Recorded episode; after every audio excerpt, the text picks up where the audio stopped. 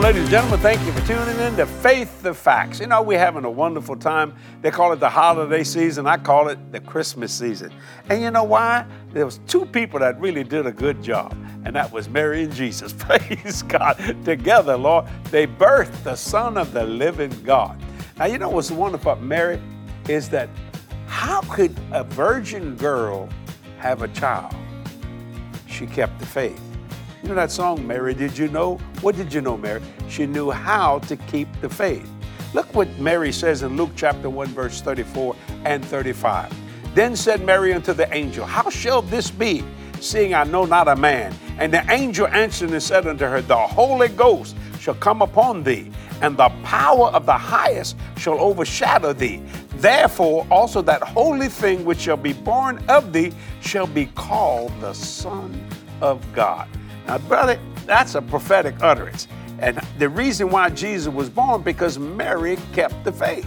Mary just grabbed that faith and said, I'm going to receive it.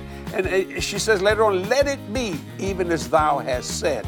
Then watch this. After her faith activated, this is before she that she birthed Jesus, because faith was now activating it. This is Luke chapter 1, 46 through 55. Mary said, My soul doth magnify the Lord and my spirit hath rejoiced in God my Savior, for he hath regarded the low estate of his handmaid. For behold, from henceforth all generations shall call me blessed. For he that is mighty hath done me great things, and holy is his name. Is it possible? If you keep the faith, your generations of your family will call you blessed all those years? Think about that. You know, my mom got her whole family saved. My wife Cathy got her whole family saved. I thank my God that for generations they're gonna say, you know, Aunt Cathy got us all saved, and you know, my mom, uh, you know, uh, Grandma got us all saved. It's because of the Word of God. It's called keeping that faith. Now, when you think about that, 15 years old, never had relationship with a man, didn't know anything about that whatsoever at all. All of a sudden, an angel just shows up and goes, "Hello, Mary." And you know, my God, you have found favor. Woo! With God Almighty. I, that's probably the greatest prophetic utterance anyone could ever speak.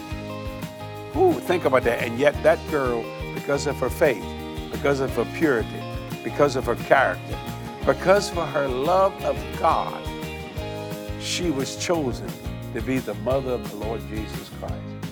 Ooh, Lord. And if you think we honor her now, and we should honor her, think about it when we get to heaven. I mean, even the, some of the last words of Jesus on the cross said, John, take care of my mom. Isn't that amazing? Ooh, what a blessing of the Lord. I got to read that again.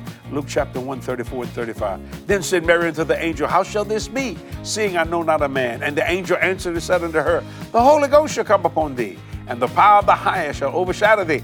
Therefore, also that holy thing which shall be born of thee shall be called the Son of God. Let me tell you something. When you keep the faith, you get God's attention. Ooh, Lord Jesus. And I'm telling you, I don't care what can happen in life.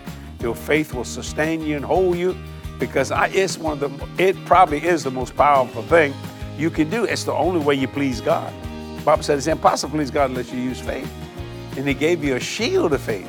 Now that's a protector. That's protecting your, your spirit, your soul, your body in every area. I'm telling you, this is some good stuff. You know, that's why we say faith this fact.